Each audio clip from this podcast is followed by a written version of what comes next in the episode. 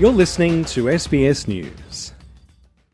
The United Nations Security Council is demanding aid deliveries be allowed into Gaza following the passing of a resolution which took days to negotiate. The initial draft called for an urgent and sustainable cessation of hostilities, but the wording was changed in tense negotiations to appease the United States, which has vetoed all previous calls for a ceasefire in support of its ally Israel.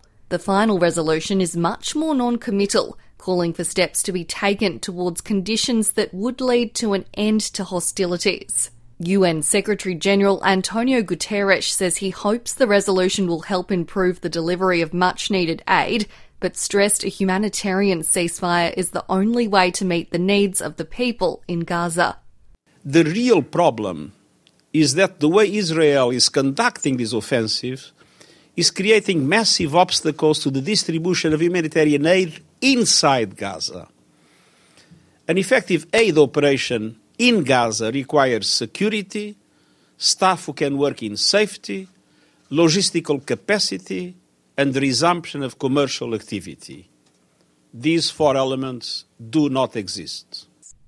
The United States is defending the value of the resolution despite its watered down language. There were 13 votes in favour, no votes against, and two abstentions from the US and Russia, allowing the 15 member council to adopt the resolution drafted by the United Arab Emirates. The United States' representative to the UN, Linda Thomas Greenfield, says the resolution is significant and the US still supports temporary pauses in the violence to allow for the entry of aid and hostage transfer operations. The Council must continue to support the resumption of humanitarian pauses.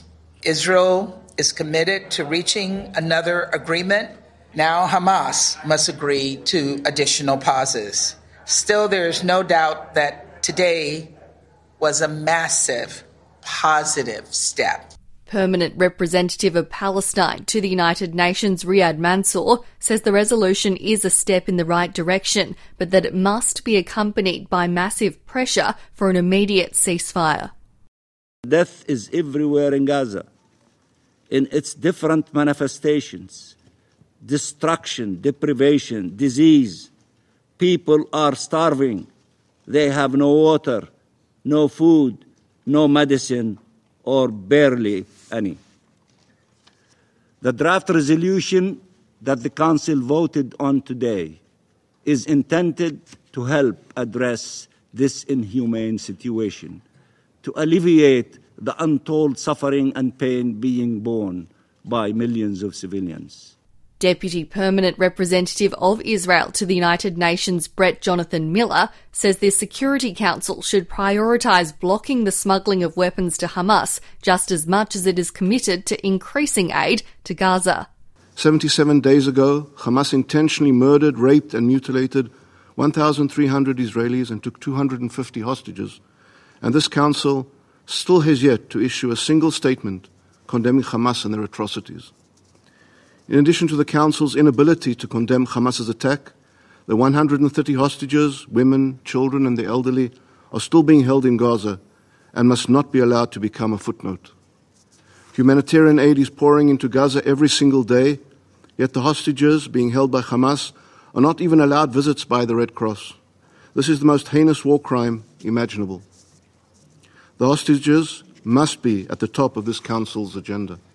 The International Rescue Committee has since released a statement saying while they welcome the demand for immediate humanitarian access, the only way to fully protect Palestinian lives, enable a sufficient humanitarian response, and offer the best chance of hostage release is to stop the fighting. The vote comes amid a rapidly rising death toll in Gaza, which, according to local health authorities, now exceeds 20,000 people killed in 11 weeks of conflict.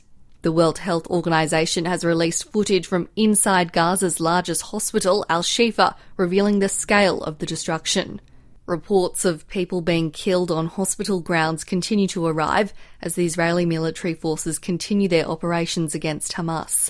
The WHO says it has managed to deliver critical medical supplies to the hospital in what was dubbed a high risk joint mission alongside other partnering agents of the United Nations. Emergency Medical Team Coordinator for the WHO, Sean Casey, says while additional supplies had been brought in, without fuel, medical equipment and staff won't help. Until we can get fuel here, bringing a team of surgeons, surgical equipment, is going to do very little. Mostly what they're doing here is trauma stabilization, providing some pain management, some wound care. Uh, but how can that hospital function without fuel and when it's coming under attack? Hannah Kwan, SBS News.